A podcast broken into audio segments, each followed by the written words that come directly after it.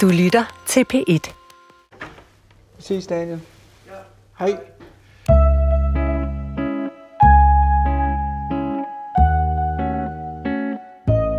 Du lytter til Hjernekassen på hjemmebesøg med Peter Lund Madsen og mig, Morten Krøholt.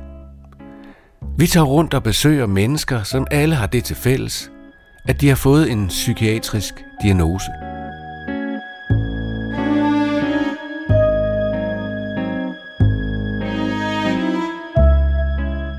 Jamen, det er jo januarregn, så du skal tage fodtøj med til, til regnvejr.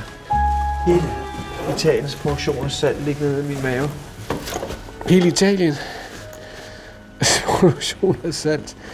Hvad, hvor har I spist pizza? Ja, jeg- jeg fik en, en saltpizza med ekstra salt. Så, så skal han have ekstra salt, ekstra ansjoser, ekstra kød med salt, ekstra bacon, whatever, ekstra. Ja, ekstra ost også. Eller hvad? Ja. ja. Okay. Den bil, den hører ikke til på Frederiksberg, den gør ikke. Min bil, Den er alt for stor. den er da... Ja, måske er den grim, men den er praktisk. Ikke? Hvad siger du? Måske er den grim, men den er da praktisk. Ja, det er den. Der kan være ting i den. Nu skal vi hen og besøge Sofie. Ja, det skal vi. Og Sofie... Åh, nu tør jeg næsten ikke sige, hvad det er, jeg skal sige. Øh, Hvorfor? Hun, hun har... Jamen, fordi du altid skælder ud, om øh, jeg siger Nå, det forkert. på en forkert måde. Ja, hun, øh, du vil jo sige, hun er... hun kan tilbyde os en palet af diagnoser Ja, tak. inden for det, der hedder spiseforstyrrelser. Ja, Hvad, øh, hvad siger du til det? ja, hvad siger jeg til det? Jeg siger, at jeg har lige spist en pizza, så jeg så også. jeg er helt øh, fyldt ud. Nej, hvad siger jeg til? Vi tager den lige igen, ikke? Jo. Hej, det er Sofie. I Danmark har vi over 450 forskellige psykiatriske diagnoser. Jeg har jo både haft diagnosen anoreksi og bulimi. Vi følger nemlig Verdenssundhedsorganisationen WHO's klassifikationssystem af psykiatriske sygdomme. Brugt stort set hele dagen på ikke at spise, kigge mig selv i spejlet, bekræfte mig selv i, at jeg var klam og tyk, og det hele det ville være helt forfærdeligt, hvis at jeg begyndte at spise. Systemet hedder ICD-10 og bliver brugt af sygeplejersker, psykologer og læger som et fælles sprog til at tale sammen om psykiske lidelser. Så hvis jeg var ked af noget, eller der var noget, der var ekstra svært for tiden, så øh, spiste jeg helt sindssygt meget. Og lige så snart, at, at det ligesom var over, så fik jeg jo sindssygt dårlig samvittighed, så jeg kastede op eller overtrænede helt sindssygt. Måske selvom at klokken var, var halv tre om natten. Der er en kvart million danskere med en psykiatrisk diagnose.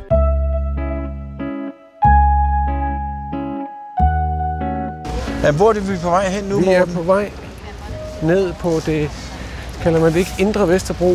Ja. Ingenhave Plads. Ing, ja, vi går på Inghavsplads, ikke? Jeg kan fortælle dig en ting her med Ingenhave Plads, ikke? Ja. Jeg havde engang, jeg kendte en, en, en pige, ja. som boede nede på Istegade.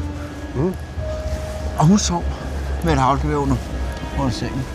Med et havlgevær. Ja, oversaget, som hun havde fået af sin bror til protection. Okay. Hvor kendte du hende fra? Ja, det kendte jeg fra miljøet. Fordi du var psykiater, eller hvad? Nej, nej, nej, nej. Det er lang tid før den tid. Nå. Men så du det havlgevær? Øh, nej. Jeg har aldrig rørt ved skydevåben. Har du ikke det? Og måske ved et jagtgevær engang på en eller anden sammen. Jeg har aldrig rørt ved andet. Nej, det er sjovt. Det Ja, jeg ved godt, du er våbenglad, men det er jeg ikke. Jamen, at skyde øh, til måls, Jamen, det har jeg aldrig prøvet. det er fantastisk. Nå, det skal vi prøve en dag, så. Jamen, jeg er bange for rekylet. Ja, mm, det kan jeg godt forstå. Der skal man, men du kan jo prøve at bygge en muskeldragt op, der kan klare det. Jeg kan starte med en lugtpistol. Men sådan en har jeg jo. Ja. Ja. Den tager du med til Sverige. Men vi skal ned til Sofie. Ja. Har du, øh, har du behandlet nogen, eller har du haft nogen øh, spiseforstyrrede mennesker? Ja, det hedder det jo så ikke, vel? Nej, det hedder mennesker med spiseforstyrrelse. Mennesker med spiseforstyrrelse. Har du, haft, øh, har du skulle hjælpe sådan rundt i din... Nej, nej, nej, det hedder det ikke, Morten. Okay. Okay. Har du nogensinde haft kontakt til at arbejde sammen med folk med mennesker Okay. med så- spiseforstyrrelse? Ja. Har du det så? Øh, ja, det har jeg. På, på en psykiatrisk afdeling? Ja. Men det, man kan sige på psykiatrisk afdeling, hvis du er på en øh, hospitalsafdeling, Ja. så vil de mennesker med spiseforstyrrelser, du får kontakt med, det vil typisk være dem, som er som, som har rigtig mange problemer med det. Ja. Ikke? Jo. Øh, for ellers så møder man dem i børne- og ungdomspsykiatrien, Mm-hmm. eller i ambulatorier nogle gange. Oftest på specialklinikker, ikke? Specialklinikker. Altså steder, der er specialiseret Ja. i den lidelse. Så dem jeg primært, eller har mødt mest, det har været nogen, som virkelig har haft, haft øh, alvorlige problemer med det. Jamen, det tror jeg også nok, Sofie her har haft. Ja. Altså, jeg tror nok, hun har været decideret patient. Ja. Men det kan vi jo spørge om. Hun har i hvert fald både været i den ene skala med ikke at spise noget, og i den anden skala med at Ja. over, overspise. Ja. Det hedder noget forskelligt, så Ja. ja. jeg har forstået. Det er jo det, du skal lære om i dag. Men Jeg har jo lidt af det. Også, også, Har denne, det? også denne diagnose har jeg lidt af. Hvordan har du lidt af det? det har jeg med den, der hedder sukkergodt Nej, spiseforstyrrelse. det er jo ikke spiseforstyrrelse. Det er jo bare, fordi du er madmisbruger. Jamen, er det ikke, er det ikke, Nej, det er ikke det det samme? andet. Nej, okay. Du kan... Du er det, man i gamle dage kaldte en proppegøj. Men hvad for en? En proppegøj? Nå, det er, hvis der er en pusler kiskkonfekt, så skal Ja. ja. den spises. Ja, det så. Ja. Og proppegøj været der. Ja. Jamen, jeg, jeg tænkte slet ikke over det, så var posen tømt. Det her, det var noget af det mest eksotiske, der, når vi kom til København ude fra Børlandet i gamle dage. Der var de her Sønder Boulevard, og så inde midt i, midt i, der var der de der buer, hvor man kunne spille fodbold. Ja. Det synes vi bare var. Jamen, det var der også. Vi havde jo sådan nogle kæmpe Når man kommer ind, ind det her, toget det var, og får serveret livet Ja, frisk, kan frisk på fad. man kunne spille fodbold på asfalt Ja. med, med, med sådan nogle buer rundt om. Og de betaler skat. Og nej, men der er nummerplader på bilen. Hvad er de her små hvide metalstykker? okay. Hvad er tallene på? Jeg tror, at det er Det den hedder her. nummerplader. Nå, nummerplader. Hvad er det for noget? Nå, femte sal, hun hedder Sofie. Du skal snakke ind i mikrofonen. Skal du sige noget? Nej. Hej. Hej, det er Morten og Peter. Ja, så tror jeg, den er grøn. Ja. Du skal gå først.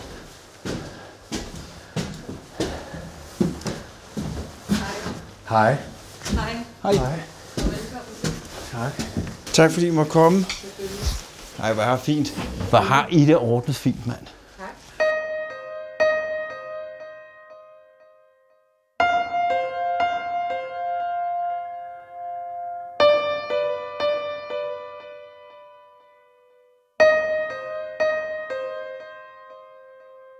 Vi sidder her i, i dit køkken, og jeg har lige rost dig, hvor det er så fint. Ja, og det er jeg meget glad for. Ja, men det er der faktisk. Og grunden til at være, det er jo fordi, du har en diagnose. Øh, og, øh, og hvad er det for en diagnose, du har? Jamen, øh, jeg har diagnosen anoreksi, og Ja. har også haft øh, diagnosen bulimi. Godt. Så det er spiseforstyrrelser i dag. Det er det. Hvor gammel er du?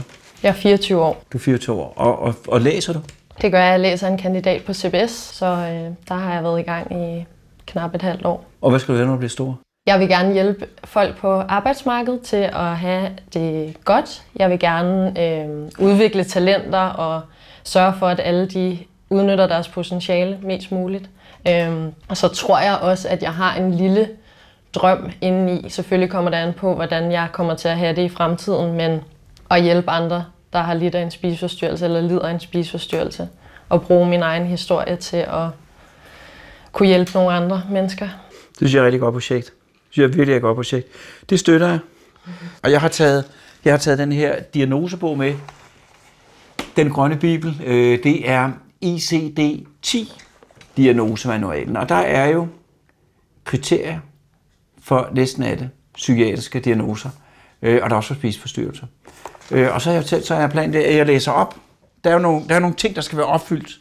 Nogle krav, der skal være opfyldt. Nogle symptomer, man skal have, for at man kvalificerer sig til at have diagnosen. Øh, og dem, så tager vi udgangspunkt i dem. Øh, og for at få diagnosen nervøs spi- spiseværing, anoreksia nervosa, øh, så skal man have et vægttab. Øh, og det skal være på mindst 15 procent under forventet normalvægt. Så du skal, du skal, har, du, har du levet op til det? Det har jeg. Øhm, jeg har både vejet 82 kilo Hvad er din normalvægt? Fordi, Min normalvægt, den vil nok ligge omkring 65 kilo. ja. Øhm, så jeg har vejet 80 kilo, så jeg har faktisk ligget i overvægt, lidt overvægt i forhold til BMI, øh, og så har jeg også været nede og veje omkring 48 kilo. Øh, Og dengang du vejede 48 kilo, var du så tynd? meget, meget, meget tynd. Så Øh, hvis jeg havde set dig dengang, så havde jeg sagt, altså ikke bare, så havde jeg tænkt, hold kæft, hun er tynd. Så havde du tænkt, der er noget galt der. Så det var så tynd. Ja, det var ikke bare sådan, hun er slank af natur, eller hun er født sådan, eller det, man kunne godt se, at der var noget grueligt galt. Ja. Kunne du mærke selv fysisk, at din krop havde det dårligt, da du var så tynd? Hele tiden. Øh, jeg kunne slet ikke fungere normalt. Øh, Hvordan, hvorfor nogle symptomer havde du? Jamen, øh, jeg frøs konstant. Hver gang jeg, hvis jeg bare havde været ude i fem minutter, så var jeg nødt til at stå ind under bruseren i en halv time, fordi at, at jeg frøs så meget. Jeg tabte mit hår. Jeg mistede min øh, menstruation. Den havde jeg ikke længere. Øh, jeg havde konstant hovedpine, var træt. Øh, jeg havde ondt, hver gang jeg sad ned, fordi at der ikke ligesom var noget, var noget at, at sidde på. Øh, der er nok også nogle flere, men jeg kom, for, jeg kom for eksempel heller ikke på toilettet.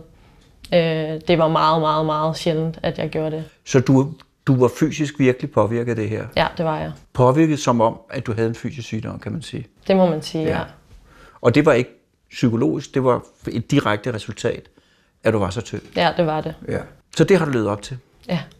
Øh, og så næste kriterium, det er undgåelse af fedende føde. ja. Hvordan, hvordan, vil, du, hvordan vil du sige? Jamen, øh, jeg tænker sindssygt meget over, hvad jeg spiser. Øh, der er rigtig mange ting, som er forbudte for mig. Øh, for eksempel, øh, så vil andre mennesker jo se det at spise en avocado som noget sundt og nærende, men det har jeg meget, meget svært ved, fordi at det ses for mig som en fedende øh, føde, fordi at der er fedt i. Så kan det godt være, det er naturligt fedt, og det er det er gode fedt. det gode, det gode fedt og alt det der, men Fedt er fedt. Fedt er fedt. Der skal heller ikke madlavningsfløde i noget som helst mad, som jeg laver. Der, jeg kan slet ikke, øh, jeg kan ikke have det. Og du har det stadigvæk sådan? Det har jeg. Selvfølgelig så udfordrer jeg mig selv mere nu, end hvad jeg har gjort, øh, og forsøger også at ligesom overvinde mange af de her ting, men øh, jeg har det stadig på samme måde, hvis jeg selv, eller hvis det er nok mere spiseforstyrrelsen bestemt, så var der slet ikke nogen som helst fedtstoffer i min øh, mad. Så når du ser mad, så forholder du dig til fedtprocenten hver gang. Jeg forholder mig til alt. Ja. Så er der den tredje, det er forstyrret lægenforstyrrelse med følelse af at være for tyk eller frygt for fedme. Ja, det har jeg også konstant og hele tiden. Øhm, jeg tjekker jo selvfølgelig, når jeg tager tøj på hver dag, så øh, mærker jeg efter. Sidder det som det plejer? Øh, strammer det lidt mere end det plejer? Jeg kigger mig selv i spejlet utrolig mange gange om dagen. Øh, og løfter op i min trøje for at se, er min mave blevet større i løbet af dagen? Og øh, ser jeg ikke tyk ud? Øh, så det, jeg har en ekstrem frygt for det. Jeg har en frygt for at miste kontrollen over spisning og træning. Øh, så jeg har en eller anden tanke om, at jeg, det lige pludselig bare kan gå galt, og så spiser jeg bare pizza non-stop hele tiden, og ikke rører mig, sådan så jeg bliver overvægtig. Øh, selvom jeg godt ved, at, at det vil aldrig komme til at ske. Og så er der også en forstyrret lægemsopfattelse. Dengang du var tynd, altså rigtig, rigtig tynd, hvordan synes du så selv, du så ud, når du så dig i spejlet? Jeg synes jo stadig, at jeg så rigtig tyk ud. Øh, og jeg kan jo se på billeder fra den gang og blive sådan øh, helt forarvet, tror jeg næsten, øh, over mig selv, fordi jeg så tydeligt kan huske følelsen af, hvordan det var at være i den krop, og det stemmer overhovedet ikke overens med det, som, som jeg kan se på de billeder. Du kunne se dig selv i spejlet, mm. og det jeg ville se, Ja. det ville være, ej, der er et eller andet helt galt. Ja. Øh, og det du så, det var, Det var, at jeg var tyk. du er tyk. Overvægtig. Men var det fordi, du var sindssyg? Ja, jeg ved ikke, om det var, fordi jeg var sindssyg, men... Så du tyk ud, eller synes du, altså var det fordi, du så tyk ud, eller var det fordi, du synes, det der tynde, som du så, det var alligevel for tykt? Nej, det var, jeg så tyk ud. Jeg så tyk ud. Det var ikke, ej, jeg er ikke helt tynd nok. Det var, jeg er tyk. Så du så simpelthen noget, der var forkert. Ja, det kan man egentlig godt sige. Ja. Nu er du ikke tynd. Nej. øh, på den måde. Øh, du ser fuldstændig normalt ud, overhovedet ikke for tyk. Nej. Øh, men nu har du stadigvæk det siddende i dig med forhold til mad og kontrollere dig selv. Men er du rolig og glad, sådan som vi sidder og taler her? Mm, både og, det kommer meget an på perioderne. Øh, nogle perioder, så har jeg det rigtig fint. Jeg har det godt, selvfølgelig under omstændighederne. Øh, men jeg er velfungerende og kan sagtens have en, en normal hverdag. Øh, det er ikke noget, der, der hindrer mig i at gøre nogle ting længere som sådan, vil jeg sige. Øhm, men der er selvfølgelig også perioder, hvor at jeg, jeg kommer lidt for langt ind i det der univers, øh, og derfor også bliver en del mere urolig øh, og får en masse katastrofetanker og angst. Og, altså, jeg har jo haft det psykisk dårligt i over 10 år nu. Så jeg ved også godt, hvordan jeg skal agere over for andre mennesker, øh, for at de ikke skal se, at jeg har det dårligt. Øh, og især da, når man er syg med en spiseforstyrrelse, så er man jo ekstremt manipulerende. Fordi der vil jo altid være nogle mennesker, der vil prøve at sige, nu skal vi lige sørge for, at det her det ikke går helt galt. Og så lærer man, hvordan lyver jeg, hvordan viser jeg, at det hele er okay, og det ikke er så slemt, som de andre de går og siger. Øh, så jeg tror på en måde, at jeg er blevet, eller det ligger stadig i mig, at kunne manipulere øh, med andres øh, syn på mig sådan helt generelt. Men hvorfor er det så vigtigt for dig, at andre ikke, altså dengang andre ikke kan mærke, at du har det dårligt, hvor, hvad, hvad, er det, du, hvad, er det, gerne, du, hvad er det, du gerne vil have lov til at gøre det skjult, uden at man finder ud af det? Jamen dengang, der ville jeg jo bare gerne tabe mig.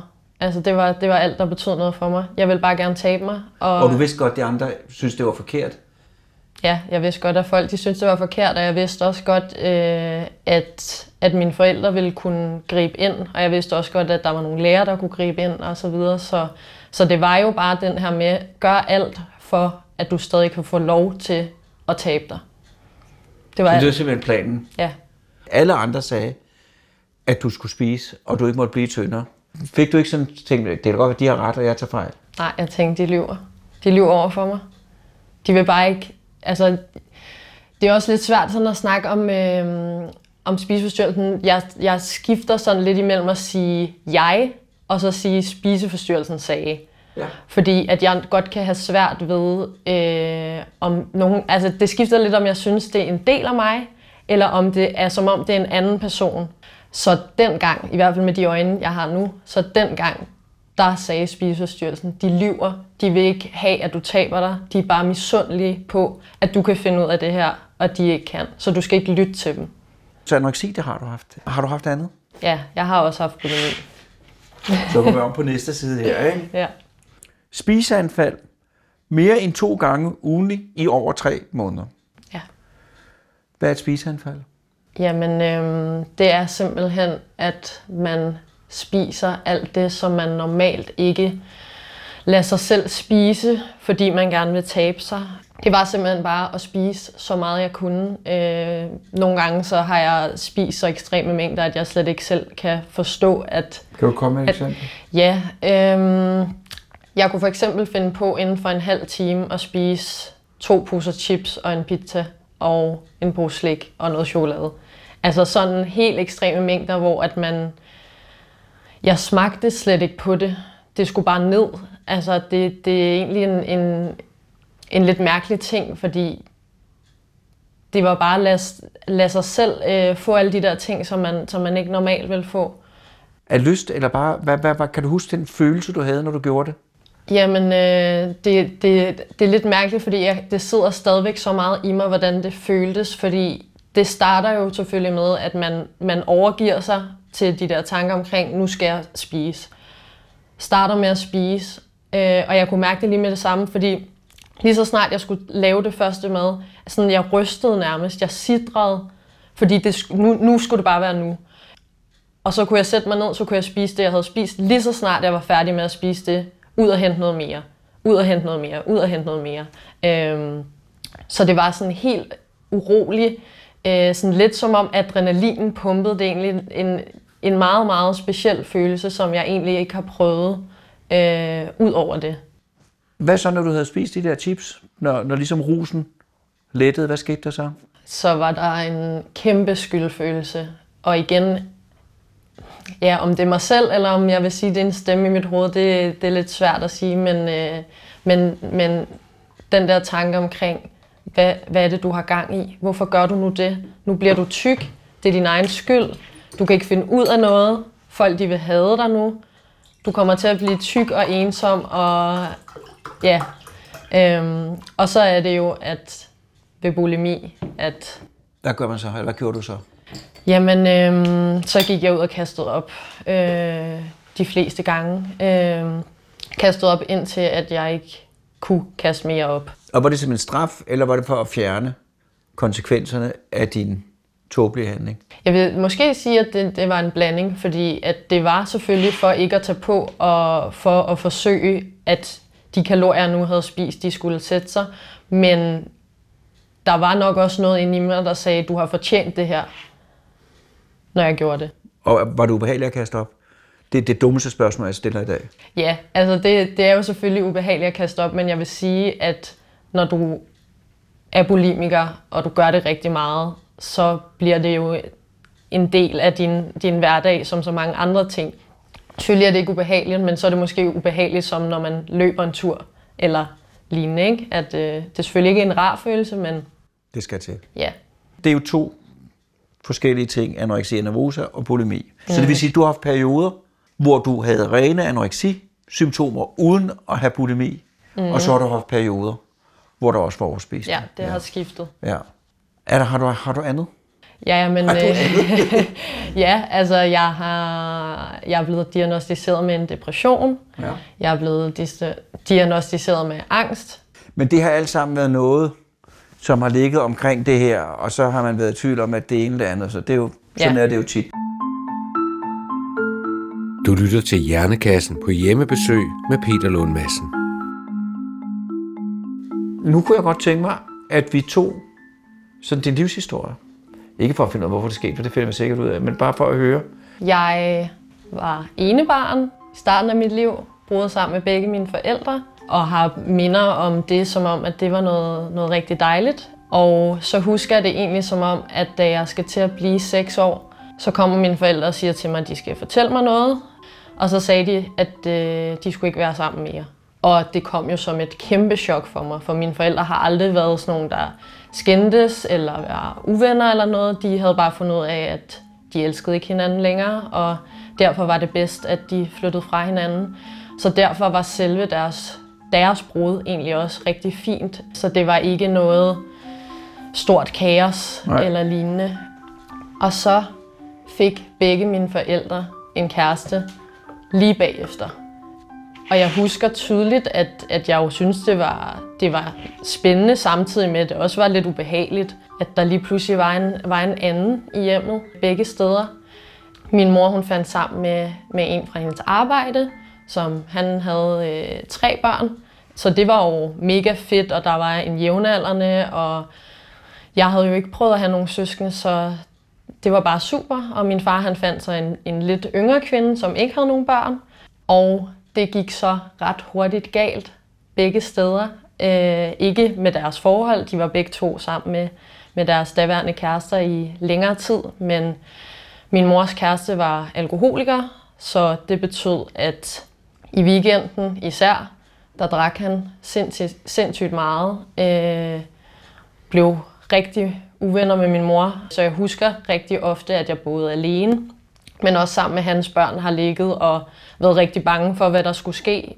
Og så var der så på den anden side hos min far, hvor at jeg faktisk vil sige, at jeg tror, det er skyld i, at det er en spiseforstyrrelse, jeg har fået. Øh, min fars ekskæreste. Selvfølgelig er der nogle andre ting, som jeg også kommer til at høre om, der, der ligesom har været medskyldige. Men da mine forældre har været flyttet fra hinanden i en 8 måneder, så er det nytårsaften, så jeg skulle bare være sammen med min far, hans nye kæreste, nogle af hendes venner, nogle af min fars venner. Jeg har været sindssygt ked af det og savnet min mor. Jeg tror ligesom, det har været den første gang, hvor det rigtig er gået op for mig, at de er ikke sammen længere. Jeg har så siddet på skødet af min far hele tiden og skulle have hans kontakt. Og jeg husker det som om, at jeg sidder og græder, og hun så bare kommer ud til mig og råber og skriger, hvad jeg er for et uopdragen barn, og hvad fanden der er galt med mig. Og så kan jeg huske, at de diskuterer, og jeg kan ikke huske, hvad de diskuterer andet, end at hun siger, hun er også overvægtig, og det er din skyld, at hun er overvægtig. Og det sidder stadigvæk så dybt i mig, at jeg, øh, jeg kan blive helt sådan, hvad var der sket, hvis hun ikke havde sagt det? Var det så en spiseforstyrrelse, jeg havde udviklet? Det kan godt være, at jeg havde udviklet en depression eller noget andet, men, men havde jeg udviklet en spiseforstyrrelse? Det var din fars? Det var min fars kæreste, der sagde det Det var din fars kæreste, der Ja, det var sagde min fars kæreste, der sagde det. Men det har jo været en del af problemet, men hun havde en konstant igennem hele min opvækst, en, et fokus på min vægt, hvad jeg spiste, hvad jeg ikke måtte spise, en, øh, en kontrol over, hvad jeg måtte, Og hvad jeg hvorfor ikke gik du måtte. så meget op i din vægt? Jeg var, øh, jeg vil sige, at jeg var udviklet før de andre, eller mere udviklet end de andre børn, der var jævnaldrende med mig. Øh, jeg var en meget høj pige i forhold til de andre, og jeg var ikke en af de der, der var vildt tynde og høje. Jeg var bare sådan normalvægtig og høj. Øh, så det gjorde jo selvfølgelig også, at jeg synede større end, end mine jævnaldrende på klassebilleder og lignende. Det lyder som, at hun også havde en unaturlig interesse, øh, fokus på vægt. Ja, selvfølgelig er det aldrig nogensinde okay at sige de ting, hun gjorde, men det havde været noget andet, hvis hun havde sagt til min far, hun er, hun er overvægtig, og jeg kan se på hende, at det, det gør hende ked af det, eller hvis det var en, en, en oprigtig bekymring for mit vel, velvære, men det var det ikke. Når det, hun gik så meget på din vægt, så var det ikke fordi, du var for tyk, Nej. eller fordi du havde nogen form for problem. Det var simpelthen bare fordi, at hun havde hun havde et eller andet. et eller andet. Fordi jeg har jo selvfølgelig set, øh, det er jo svært at huske selv, hvordan man så ud, men jeg har jo set en masse billeder af mig selv, og jeg, jeg ligner alle de andre. Eller ikke i forhold... Jeg ligner Jeg et helt med. normalt Jeg er barn. fuldstændig med. Ja. Men de fleste vil jo også sige, at, øh, at selvom man vejer lige lidt mere end de andre, så er det jo ikke øh, noget, man skal få til at fylde Nej, øh, særlig meget. nej. Oven i, at, at hun ikke er særlig sød mod mig, så øh, bliver hun gravid med tvillinger. Det synes jeg jo selvfølgelig var helt fantastisk, for jeg havde aldrig prøvet at have nogle søskende før. Øh, men det var så knap så fantastisk, da der så kommer tvillinger, fordi det kræver sindssygt meget tid. Men når du er en 9-årig pige, der i forvejen har det rigtig skidt i det hjem, og der så kommer to, som kræver deres fulde opmærksomhed, så følte jeg mig jo sindssygt overset. Og hvis jeg så endelig blev set, så var det fordi, at der var noget galt med mig. Så det har jo gjort, at jeg faktisk ender med at bo fast hos min mor, fra jeg er sådan noget 10 år. Og hvordan var det hos din mor? Der var dejligt. Der var rigtig, rigtig dejligt. Også Øh, selvom at der blev drukket for meget. Jamen, øh, jeg tror faktisk deromkring, da jeg var de der 10, 11, nej, måske var jeg kun 10, øh, der gik de fra hinanden. Så var det faktisk bare mig og min mor, så det var jo rigtig dejligt. Jeg fik al, alt hendes, hendes opmærksomhed. Jeg var ene barn, så hun elskede jo mig overalt på jorden, som, som ingen andre, og var også ret loose i forhold til mange ting. Vi hyggede os bare rigtig meget. Jeg har virkelig øh, nogle, nogle gode minder fra den gang, da jeg boede bare mig og min mor.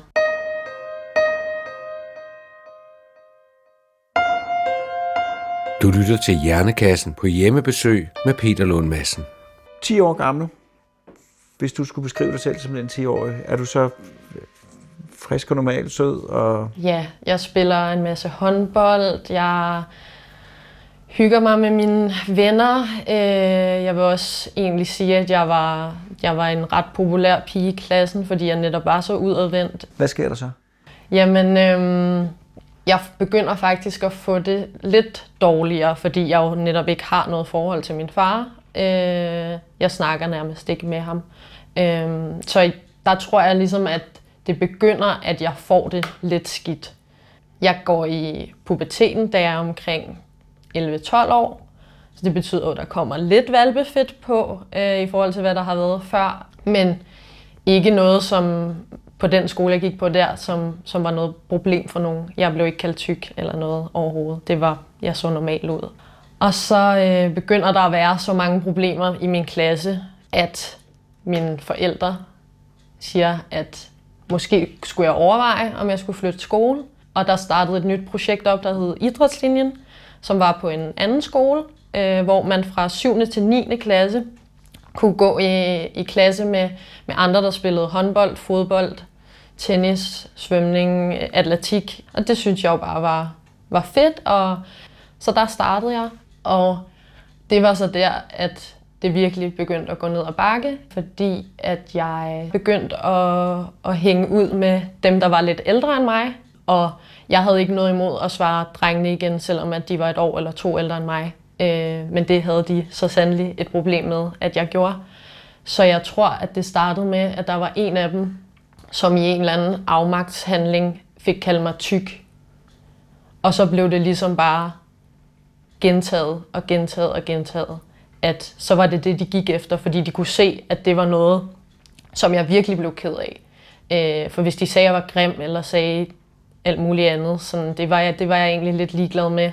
Men de opdagede jo selvfølgelig, at hvis de sagde, at jeg var tyk og fed og alt sådan noget der, så var det noget, der virkelig påvirkede mig. Og samtidig med det, så begyndte min far at synes, at det var problematisk, at jeg havde taget på. Selvom at det ikke var noget sådan overdrevet. Så det, at han var der ikke, men når han var der, så handlede det om, at jeg var forkert igen. Så jeg husker det som om, at, øh, at han tager en meget fast beslutning, som jeg egentlig ikke rigtig ved, hvor min mor har været henne i, fordi jeg husker det ikke som om, at hun siger noget med det, men at øh, jeg skal starte til en diætist. Og det er jo virkelig, virkelig hårdt for en pige på, hvad var jeg, 14 år, som bliver mobbet i skolen, bliver mobbet, når jeg kommer hjem med, at jeg er overvægtig, og så fortæller min far, at jeg skal gøre noget ved min vægt. Han vidste selvfølgelig ikke, at jeg blev mobbet. Det vidste min mor heller ikke. Men jeg startede til den der diætist, og øh, som, som mange andre jo nok godt ved, så hvis man ikke selv har et inderligt ønske om at tabe sig, så er det rigtig svært at gøre det. Så det hjalp jo ikke noget for mig, at hun fortalte mig, at jeg skulle spise så og så mange proteiner og så og så mange grøntsager, fordi det var jo ikke det, det handlede om for mig. Så jeg lærte faktisk på det tidspunkt, at øh, jeg, blev, jeg kom jo en gang ugen hos den der diætist, og de holdt øje med, hun holdt øje med min vægt. Øh, jeg fandt ud af, at hvis to dage inden jeg skulle komme, hvis jeg ikke spiste noget de to dage, så var, så, ville, så, så var hun glad. Så havde jeg egentlig sådan lige tabt mig måske 500 gram eller, eller lignende. Ikke? Så jeg gjorde egentlig, hvad jeg plejede at gøre. Spiste det, jeg plejede at spise. Og så to dage op til, så lå jeg være med at spise noget. Og det satte jo så gang i et super usundt mønster. Fordi jeg fandt ud af, hvilket kick det kunne give mig. Og hvad var det for et kick, det kunne give dig? Den kontrol, jeg lige pludselig kunne få ved ikke at spise. Kontrollen af øh, det der med, at, at jeg havde kontrol over, jeg kunne lade være med at spise i to dage. Jeg kendte ikke nogen andre mennesker, der kunne lade være med at spise noget i to dage. Og hvor gav det dig? Hvad, hvad gav det dig fedt?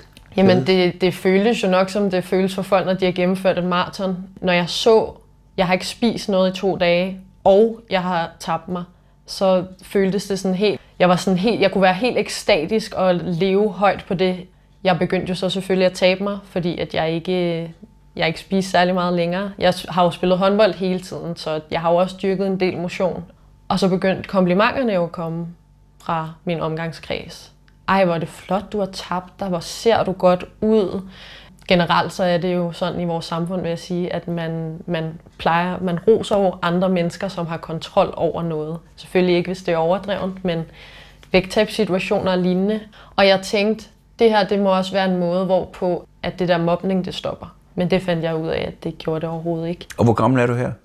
Der er de, omkring 14-15 år. Bliver stadigvæk mobbet, selvom at jeg taber mig. Og jeg synes jo, at det er mærkeligt, for jeg havde jo tænkt, nu har jeg tabt mig, så hvorfor skulle de blive ved med at mobbe mig? Men det, det var ligesom ikke det, det handlede om. Og det kan jeg jo også godt se i dag, at det har jo ikke handlet om, at jeg var forkert, da de startede med at mobbe mig. Det har været mig, der har været det uheldige offer, og lige meget om jeg havde vejet 50, 60, 70, 80, 90 kilo, så var jeg nok blevet mobbet.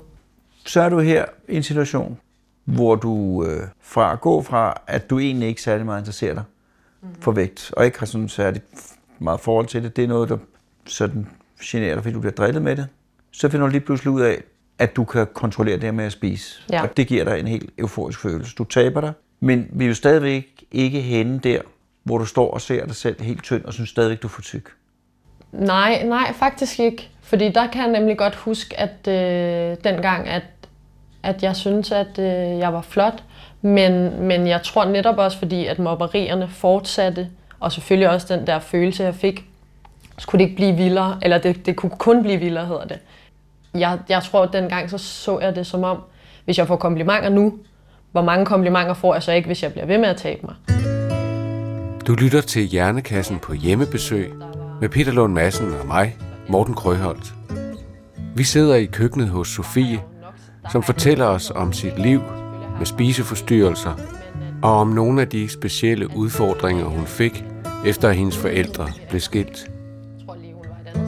Selvfølgelig var jeg glad på min mors vegne, for hun havde fundet en, en kæreste, men nu skulle jeg også give slip på det eneste menneske, jeg havde, følte jeg. Så det synes jeg var rigtig svært. Øh, for mig og min mor, vi har været en enhed altid, og hun har bare været den største støtte. Jeg har aldrig gjort noget forkert i hendes øjne nærmest. Nå, men han ender jo så med at flytte ind hos os meget pludseligt. Øh, jeg får ikke at vide, at han er flyttet. Han er der bare. Han begynder så at have en, en meget mærkelig opførsel, for jeg tror godt, at han kan mærke, at mig og min mor, vi er så tætte, som vi er. Så han begynder at, øh, at gøre ting for, at jeg ligesom øh, kommer ud af billedet. Jeg har en, en, en meget øh, specifik oplevelse, hvor at han, min veninde, hun ringer på, i vor, nej, hun ringer til mig. Hun vil altid bare ringe på ved vores lejlighed. Og så ringer hun til mig, fordi vi havde en aftale, og så siger jeg, Nå, om hun var på vej. Jamen, hun står ude foran, om jeg, om jeg er flyttet. Om jeg har glemt at sige, at jeg er flyttet. Så var jeg, nej, hvorfor? Okay, men så prøv, prøv lige at komme ud. Så havde han sat sit navn over mit. Så det lignede, at det kun var ham og min mor, der boede der. Så begyndte det ligesom bare, at jeg blev skubbet længere og længere ud, følte jeg selv. Og så begyndte min spiseforstyrrelse virkelig at rasere hele mit liv. Fordi nu havde jeg jo ikke rigtig nogen længere. I hvert fald ikke nogen af mine forældre, følte jeg. Begyndte at træne helt vildt meget.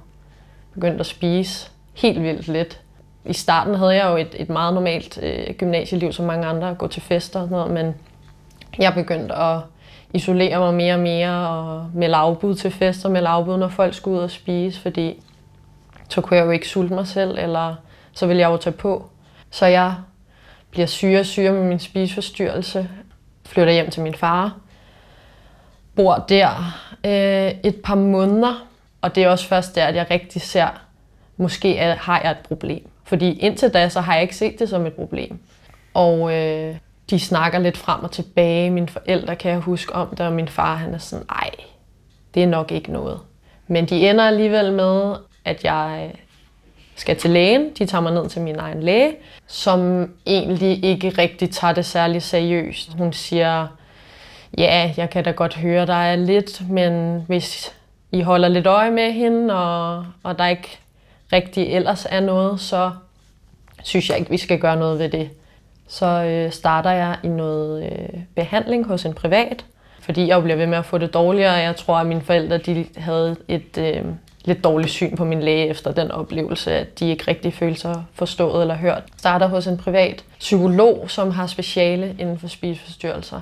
Og det er som om, at lige så snart, at jeg starter hos hende og begynder at snakke om mit liv og bare snakke om alle de her ting, der er svære, så det er som om, at jeg nu når der er sat en betegnelse på, at jeg har en spiseforstyrrelse, så skal jeg ikke skjule det længere. Og det tror jeg egentlig gør, at tingene bliver meget, meget værre. For nu skal jeg ikke lige pludselig sidde og øh, undskylde for, hvorfor jeg ikke spiser, eller hvorfor jeg løber den ekstra tur. For nu vidste folk omkring mig. Sofie har en spiseforstyrrelse, så det er derfor, hun agerer, som hun gør. Og ja, så der boede jeg jo hos min far, og det var super svært, øh, fordi jeg havde jo ikke noget forhold til ham. Øh, han kendte mig ikke, jeg kendte ikke ham. Det var nærmest som at flytte hjem til en fremmed. Og oven i købet, så tror jeg også, at han har haft rigtig svært ved at forstå det der med ikke at spise. Og du, du er jo tynd, så hvorfor har du svært ved at spise? Eller du skal jo bare spise noget mad, det er jo ikke så svært. Så der havde jeg jo ikke rigtig noget sådan emotionel støtte, som jeg har været vant til at have hos min mor. Så egentlig på trods af, at jeg nægtede at bo derhjemme, så på et tidspunkt så fik jeg det så dårligt, at jeg, øh, jeg måtte flytte hjem til min mor. Øh, og jeg fortsætter i det her private behandling. Mine forældre kommer jo med nogle gange. Øh, jeg taber mig mere og mere. Jeg har svært ved at følge med i skolen, øh, så jeg bliver hentet rigtig ofte fra gymnasiet, kommer ikke i skole. Og jeg husker, at hun siger nogle ting til mine forældre, som de skal gøre eller ikke gøre. At de skal fortælle mig, nu spiser du aftensmad, jeg sidder sammen med dig, mens du gør det, du må selv bestemme, hvad du spiser, men nu skal du sidde her. De skulle gemme vægten væk, de skulle fjerne alle de spejle, som de kunne. Og lige pludselig så begynder min, min mor at, øh, at være lidt trodsig i forhold til de ting. Og der kunne jeg jo godt høre, at det kom ikke fra min mor. Det kom fra hendes kæreste. At det var nogle ting, som han sagde. Sofie får det så svært med sin mors nye kæreste, at hun vælger at flytte hjem til sin far igen. Mine veninder, de begynder at forsvinde. Øh, fordi at jeg jo aldrig nogensinde kommer til noget. Der er altid ballade med dig. Ja, præcis. Der er altid... Og drama. Præcis, og, øh, og også bare fordi, at jeg har jo ikke andet overskud, end at øh, hvis jeg tager i skole, så er jeg lige i skole, så tager jeg hjem, så er jeg sammen med min far, så går jeg i seng, og det var mit liv. Øh, jeg er ikke på café, jeg er ikke øh, til fest, jeg er ikke øh, noget som helst. Øh, og det, kan jeg godt, det, det kunne jeg godt mærke, at det, det rørte mig ret meget, at jeg, øh, at jeg, jeg begyndte at miste folk, og jeg måske havde to veninder, hvor jeg førhen havde en omgangskreds på 30 veninder. Så øh, siger jeg til min far, at nu vil, nu vil jeg gerne have noget rigtig hjælp. At jeg vil gerne ud af den her spiseforstyrrelse. Ender med at gå til lægen, få en øh, henvisning til Stolpegården, for at komme ud af den her spiseforstyrrelse. Øh, men som så mange andre ting desværre i sundhedssystemet, så tager det jo tid. Så jeg når at tabe mig en del mere, inden at jeg starter på Stolpegården. Og jeg kan huske, at lige pludselig så ringer de jo bare op en dag, og så siger de, Hej Sofie, øh, det er fra Stolpegården. Kan du starte på mandag? Og jeg kan huske, at, at det var tæt på, at jeg jo sagde nej, fordi min spiseforstyrrelse sagde, selvfølgelig er du ikke klar til at starte på mandag jeg havde stadigvæk den følelse af, at, at hvis, det, hvis jeg skulle blive rask af det her, så skulle det altså være nu. Inden at det, det blev, øh, gik alt, alt, alt for galt. Startede på Stolpegården. Der har de et, et krav om, at du skal tage et halvt kilo på som minimum om ugen. Hvis ikke du gør det, i tre, jeg tror det er tre gange, så bliver du smidt ud. Det bliver smidt ud? Så bliver du smidt ud. Der er ikke no mercy. Og hvad bliver du smidt ud til? Ingenting? Smidt ud til ingenting. Og kan du så komme tilbage? Eller ja, jamen, så kan du gå til din læge igen, okay. blive henvist. Vente? Ja, præcis. Og det gik egentlig ud på, at øh, jeg kan huske, det var hver mandag, så sidder man i en gruppe, jeg tror vi var en 5-6 stykker, alle sammen, der havde anoreksi i min gruppe. Og så handlede det om, at man, man skrev øh, maddagbog, man skrev hvilke tidspunkter man spiste, hvor meget man spiste, og så skrev man de følelser, som det ligesom vagte at spise de her ting, eller lignende. Ikke? Men jeg kan huske, at, at jeg synes, det var meget øh, fokuseret på vægt. Der var ikke særlig stort fokus på, hvor kommer vi fra, hvad der skete, hvordan er den her spiseforstyrrelse udviklet. Jeg kan huske, at vi havde cirka de her 5-10 minutter hver til at snakke om den her dagbog hver gang. Og det var jo ikke særlig meget, for der skete jo sindssygt mange ting inde i en, når man skulle tage på. Og ja, det lyder måske lidt mærkeligt, øh, men lige så meget kontrol, som man så har, når man har en spiseforstyrrelse, når man så tager en beslutning om, nu skal jeg ikke spise restriktivt længere, så øh, kroppen kan jo slet ikke følge med, eller hvad man siger. Øh, jeg kan huske, at, at da jeg begyndte at spise igen, jeg var konstant sulten. Jeg kunne spise som, som fem fuldvoksne mænd. Fordi min krop, den ville jo bare have mere og mere og mere og mere mere. Øh, og det gjorde egentlig også, at jeg tog ret hurtigt på, op til de der omkring 65 kilo, hvor at min, min sådan normalvægt er. Og det var sindssygt svært for mig.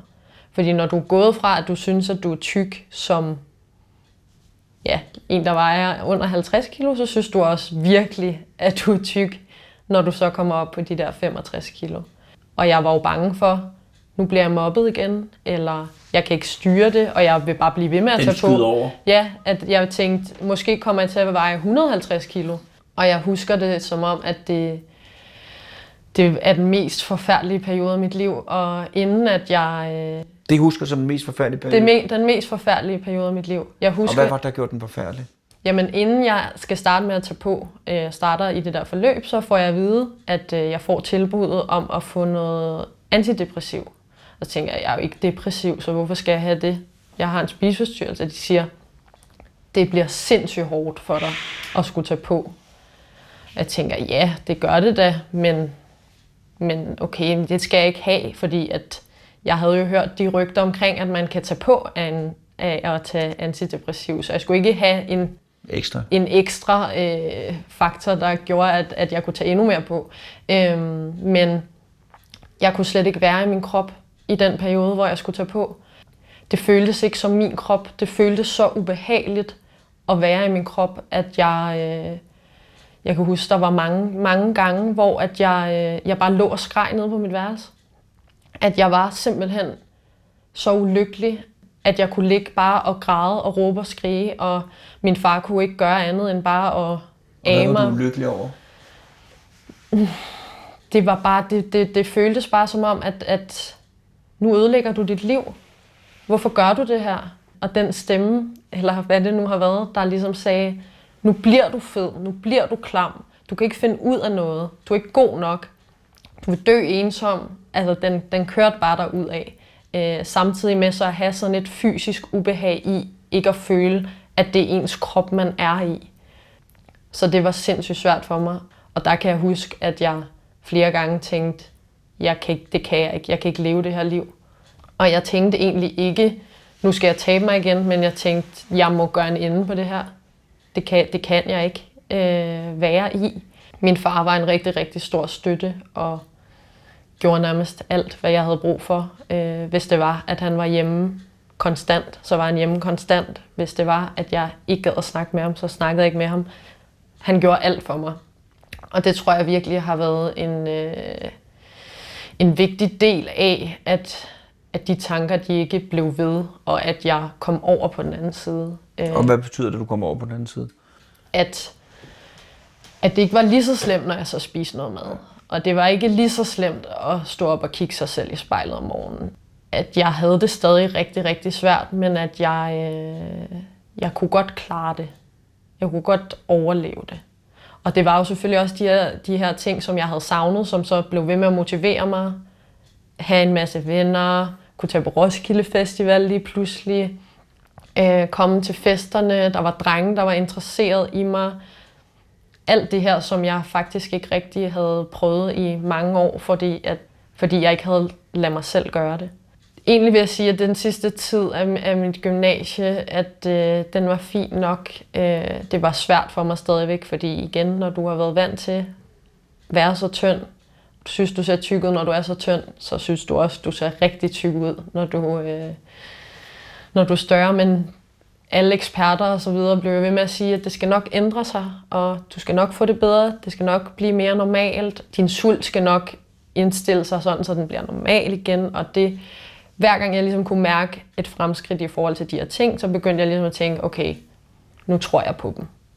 Og ender så med egentlig at, øh, at ja, være, være rask af en spiseforstyrrelse, eller hvad man siger, det vil alle jo mene, og jeg tænkte også sådan, okay, men det, det, bliver jeg, det, det er jeg nok, jeg mangler bare lige det sidste, tænkte jeg. Øh, og jeg havde godt hørt nogen sige, at det der med spiseforstyrrelse, det bliver du nok aldrig helt rask af. Jeg tænkte, ej, jeg, mangler, jeg kan mærke, at jeg mangler bare lige det sidste. Da jeg så er færdig med gymnasiet, så er det som om, at det bliver ved det der, det sidste.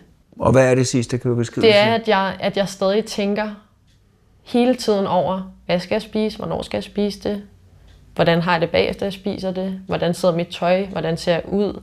Øh, den her stadigvæk overdrevne fokus på det, jeg kan godt øh, gå imod det, så selvom at, at der er en stemme i mit hoved, der siger, at du skal ikke spise noget hele dagen, så spiser jeg stadigvæk, men, men den bliver stadigvæk ved med at være der.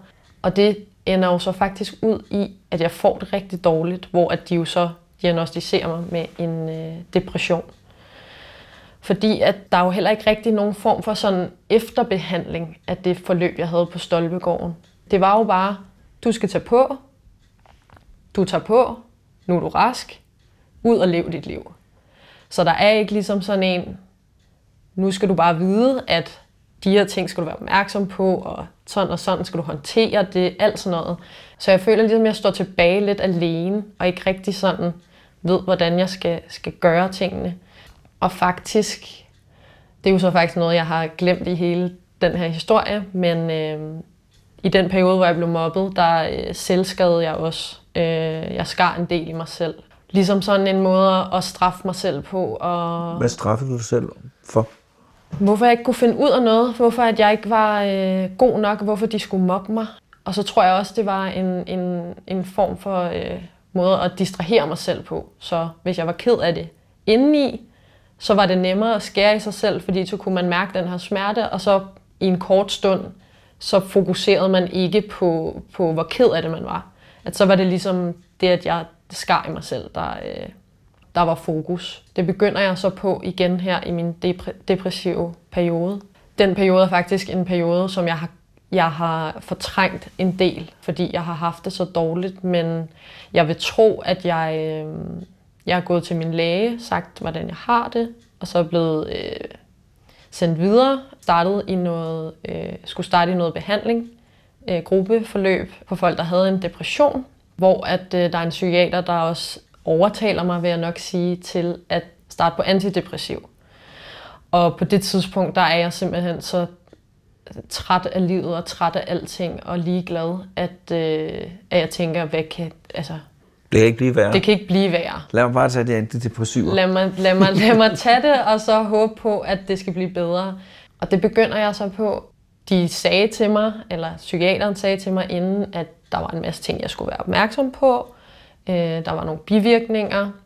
Også nogle, som man måske ikke havde hørt om. Og jeg husker, at hun siger til mig, at du kan blive mere depressiv. Og så tænkte jeg, det forstår jeg ikke. Skal noget mærkelig medicin. Hvordan, hvordan kan man det? Øh, Jeg kunne få nogle, nogle, nogle selvmordstanker, som var værre, end, end jeg havde haft før. Øh, For jeg havde jo i den periode nogle selvmordstanker, men det var mere, jeg kan ikke overskue mere. Jeg, jeg, vil, jeg, vil, jeg, jeg, kan ikke, jeg kan ikke overskue, at jeg skal gå i behandling og skal igennem alt muligt, som alligevel ikke hjælper. Men da jeg så starter på det her antidepressive, så bliver de rigtig realistiske, mine selvmordstanker. Jeg begynder at planlægge, hvordan jeg kan, kan slå mig selv ihjel. Jeg begynder at planlægge, hvad jeg skal skrive til mine forældre. Hvad, altså det bliver bare meget realistisk det hele. Og den planlægning, er det fordi, at du er sur på noget, eller at du er frustreret, eller er det fuldstændig realistisk, jeg har ikke lyst til at leve, og for at opnå det, så vil jeg gøre sådan og sådan. Ja, det er sidstnævnte. At, Og du har, ved du, hvordan, hvordan du vil begå selvmord? Ja, men jeg havde ligesom hele tiden øh, to forskellige muligheder. Jeg havde, at øh, på det tidspunkt, der havde jeg fået kørekort jo. Øh, havde min fars bil, som jeg lånte, når jeg skulle ting. Øh, og det var simpelthen bare at køre ud på landevejen, hvor jeg vidste, at der var et kæmpe stort træ, som jeg havde kørt forbi rigtig mange gange. Og så bare køre så hurtigt jeg kunne ind i det træ. Øh, og så havde jeg også at, øh, at tage ind på en af de stationer, hvor jeg vidste, at der var meget hurtigt gennemkørende tog, og så hoppe ud. Så det, det ændrede sig jo fra, at det faktisk var en tanke om ikke at kunne overskue at leve, til lige pludselig at være, jeg kunne, jeg, jeg, jeg kan gøre det her. Var du vred? Jeg tror egentlig nogle gange, at når jeg tænkte over det her med, med, med selvmord, at jeg blev lidt lettet.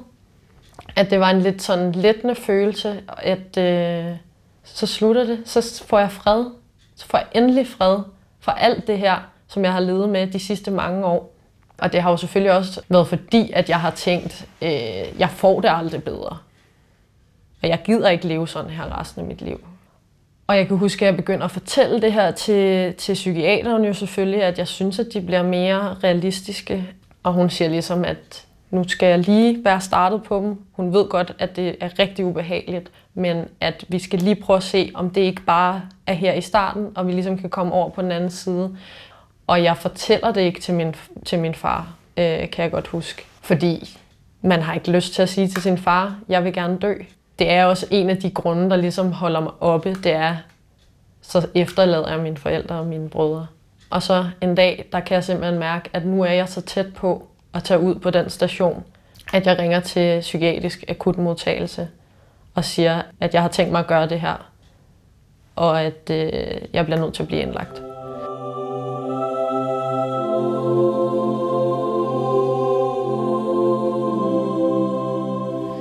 Jeg tror, jeg ligger der i 3-4 dage, indtil jeg ligesom har fået noget ro på. Fordi det ligesom endte ud i at være så alvorligt, som det var. Så tror jeg, at psykiateren ligesom forstod, at, at vi skal nok ikke have hende på det her antidepressiv. Jeg var ligeglad med alting.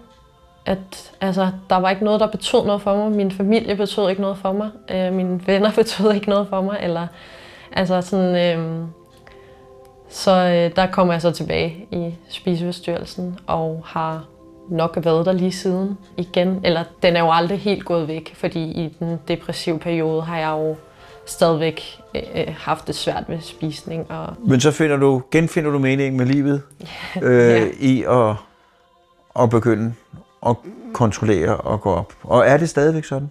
Ja, det er det desværre. Øhm, jeg vil sige, det er meget øhm, periodisk, øh, hvor slemt det er. Det, det fylder stadigvæk altså hele mit liv. Hvordan? Alt jeg planlægger handler om mad, hvad jeg skal spise, hvad jeg ikke skal spise, hvor jeg skal træne, hvordan jeg skal træne, hvornår jeg skal træne.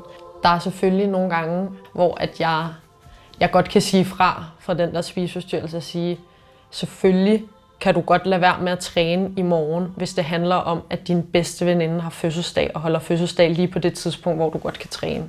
Eller du kan godt spise noget mad til en familiefødselsdag, som du ikke selv har lavet, øh, hvis du bliver inviteret. Øh, men det er stadig svært for mig. Det, øh, det kræver rigtig meget af mig at, at ligesom sige spiseforstyrrelsen imod, eller hvad man siger. Er om 10 år? Jeg er jo bange for, at det stadigvæk er på samme måde. Øh, men jeg tror egentlig, jeg har fundet en, en ro med, at det er sådan, jeg kan leve mit liv. Jeg kan sagtens øh, gå på et studie, have et arbejde, være sammen med mine venner, være sammen med min familie. Gøre alle de ting, som andre 24-årige kvinder kan. Men jeg har bare altid den der i baghovedet, der fortæller mig, hvad jeg må gøre, hvad jeg ikke må gøre. Sofie, virkelig mange tak, øh, fordi du vil være med. Og jeg er sikker på, at det skal nok gå. Tak. Og jeg synes, det har været et meget behageligt møde. I lige måde, og jeg håber, du har, jeg håber, du har ret. Jamen, det har jeg. Du har lyttet til Hjernekassen på hjemmebesøg med Peter Lund Madsen og mig, Morten Krøholt, som også har optaget og redigeret. Og musikken er Jens Tolsgaard, Nikolaj Davidsen og som her Jens Lysdal.